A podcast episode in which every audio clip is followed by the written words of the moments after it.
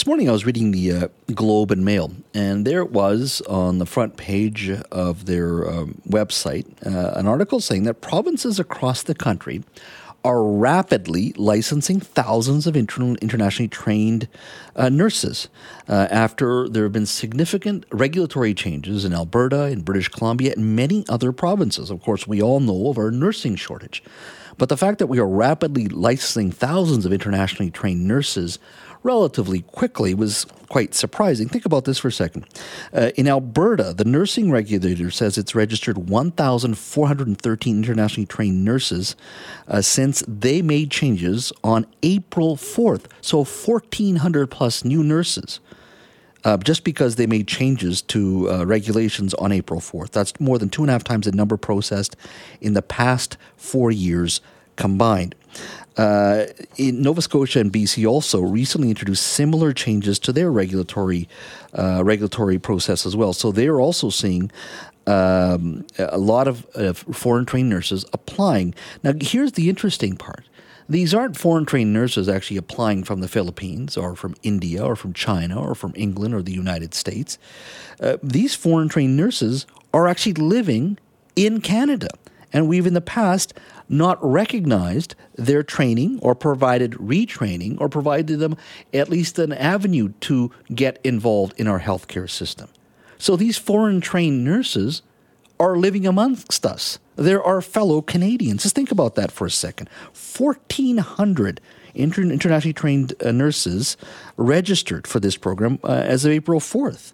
Uh, in Nova Scotia, the regulator, the regulator there says it received 1,490 applications, so just under 1,500 applications from internationally trained nurses in the first two days since launching a new licensing system on May 1st.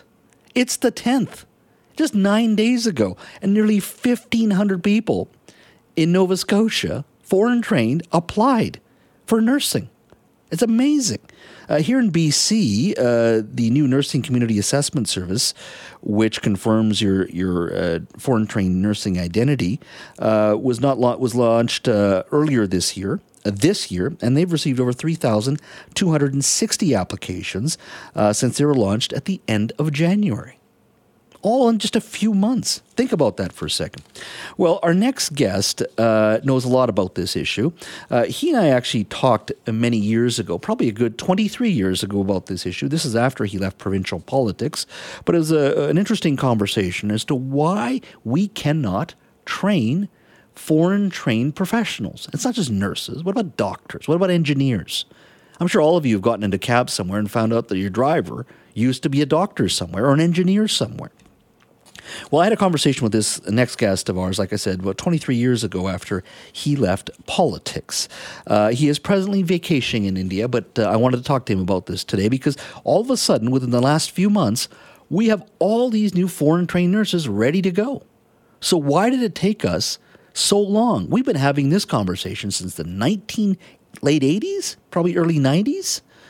Ujjal Dosanjh is the former Premier of BC and former Minister of Health. He is joining us now from New, De- New Delhi, India, where he is on vacation. Ujjal, thank you for joining us. Good to be with you. Uh, you know, I'm looking at these headlines uh, in the last week and even in today's Globe and Mail that thousands of foreign trained nurses can now practice in Canada uh, because of licensing rule changes uh, in Alberta, in British Columbia, and many other provinces. Uh, are, are, you surprised at the numbers we're talking about? I mean, there's 1,400 internationally trained nurses uh, that have applied uh, since the this new program in Alberta was introduced on April 4th. We've also introduced a similar program here in British Columbia. This seems like a sea change. Well, it, it, it is a sea change. It should have happened a long time ago. And we wouldn't have had the shortages that we've had.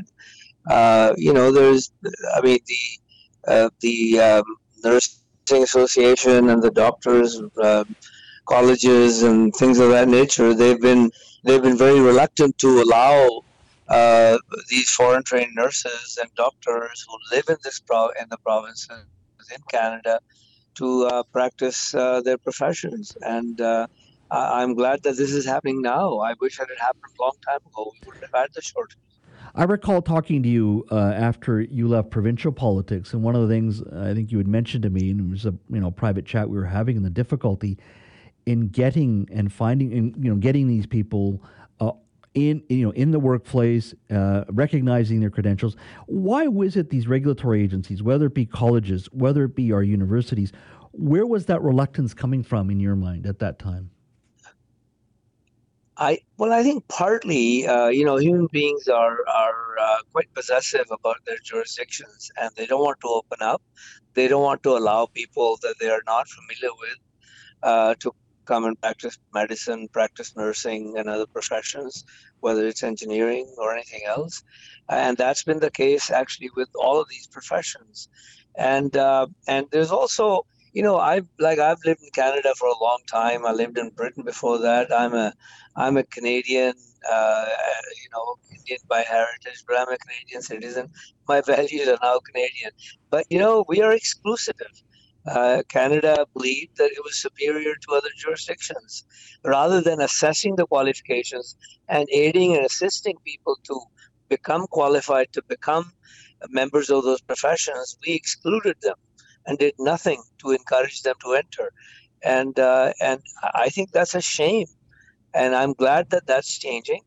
And uh, it's wonderful that we have this human potential within our own boundaries within Canada that's been sitting there and now it's being used. Yeah, it amazes me that uh, you know we call for applications from foreign trained nurses, and the vast majority of them that are applying that have been accepted so far happen to be uh, uh, Canadians of Filipino descent, Chinese descent, Indian descent, Irish descent. Uh, South African descent. They're living in Canada, which, which which is incredibly shocking. It's not like we need them coming in from other countries. We actually have them trained. They're here, and for literally decades, we didn't recognize them.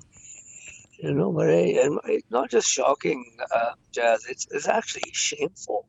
I mean, that, that we should actually look at ourselves as Canadians and say, why are we doing this to people that we bring in from other countries based on the point system, based on their education and skills and then ignore them? And in the process we suffer because we don't have the number of doctors and nurses and engineers and others uh, that can serve Canadians.